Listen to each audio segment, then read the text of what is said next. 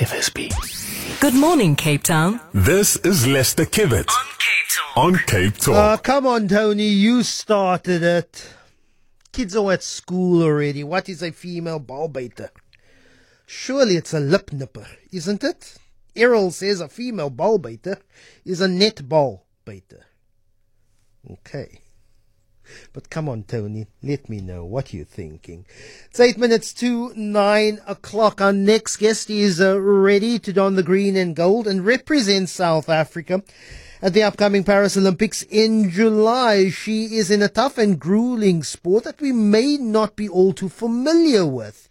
Uh, Aniya Holder is an SA speed climber. She's qualified for the Paris Games earlier this year, and like many marginal sports, for the Olympics, um, SASCOC will cover traveling to the Olympic Games, but there are all sorts of other associated um, costs and expenses, especially if you're not a professional sports person, especially if you still have to keep a nine to five, you still need funding. And this is exactly the case with Aniya Holder. She, she still needs to fund the training that goes towards the game. So Aniya joins me now, Aniya Holder from Gqeberha. Thanks so much for joining us. Really appreciate your time. Um, uh, speed climbing, not something that many South Africans are familiar with as a sport. Aniya, just tell me how long have you been involved and engaged in speed climbing?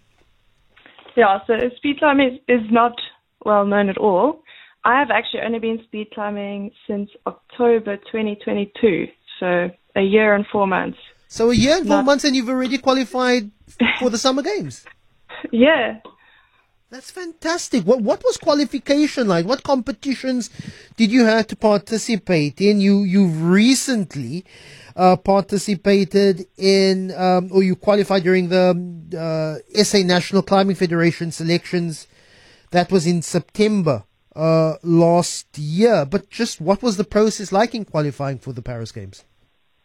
so you have to go through like a series of competitions to get to um, the Africa Cup, and then the Africa Cup is the what qualifies you to compete for the Olympics. So a year and four months. How blistered, bruised, and battered are your hands already? eh? Not so much my hands, but my knees. Oh. So, like like many marginal sports, not well-known sports, um, corporate sponsorship is little to non-existent. There is Yeah. some funding from SASCOC to get you to the games, but everything else you have to foot the bill. Especially if it's not a professionalized sport. I don't know if you're studying, if you're working, but you need to fit everything into a schedule also to train for the Olympic Games. Yeah. Yes, so I have a full time job here at Valley Crag, actually, um, which is a climbing gym here, which is where I train. Uh, we don't even have a full wall, which is pretty unfortunate. So to travel just to get to Joburg to train is quite expensive by itself. And then obviously for competition fees and stuff, it's pretty costly. And everything is pretty self funded. Oh, it's, it's very convenient that you work at at at a at a at a climbing operation. But Yeah. ta- but take us through your your day. Um, how many hours do you train, prepare?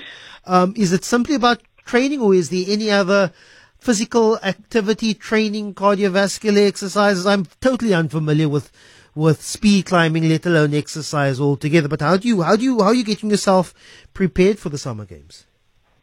So lots of strength and power and like fast twitch plyometric stuff. So I train quite a lot. Wake up at four, head to the gym, train from five to eight, and then in the evening after work I train for another hour. So roughly like four hours a day. Um, a lot of it is just running up our little um third of the wall, and then obviously the strength, power, and plyometrics sort of play in as well. You're not the only South African climber who's qualified for the games. Four others have as well. What is the the realistic chances of uh, for medal contention, podium contention? How do you see the chances of Team South Africa? Um, I honestly don't think that we are as advanced as the rest of the world. We are quite far behind. But if I could just break the, the South African speed record, that would be amazing. So, so what's your target? What do you need? How can we assist? And and we'll probably be doing plenty of these these interviews as we run up to to the Paris Games, noting that sports funding is often an issue in South Africa. What are you looking to raise over the next few weeks before July? Um, we're roughly wanting to raise about 200, 250,000 to to get to Paris and live there for the time being. Um, and obviously Joburg trips to train or getting a full wall here in PE so that I can train on that. Um, yeah, I have a Thundafund, so it's just under Thundafund Africa, the Queen of Speed Climbing, which would be nice if people could donate to. Is that what they call you, the Queen of Speed Climbing? yeah, the Queen, the Queen of Speed Climbing SA. Yeah. Spider Girl, uh, Rabobi, uh, is is something else. Uh, but but when does when does when does team get together? And is it is is there a camp that's planned ahead of the Olympic Games, or are you planning to get to Paris earlier than the start of Team SA's arrival, so you can train and hopefully snatch us a podium place? So there's no camps that I know of. I haven't really heard anything. Um, but there's two World Cups just before the Olympics, which I plan to go to just to gain some experience um, with the other athletes worldwide. I've never competed at a, a world level, so just locally. And, and this is all as a because that you're so fresh in the sport, a year and four months, and you've qualified for the Olympic Games already. Yeah, it's really cool.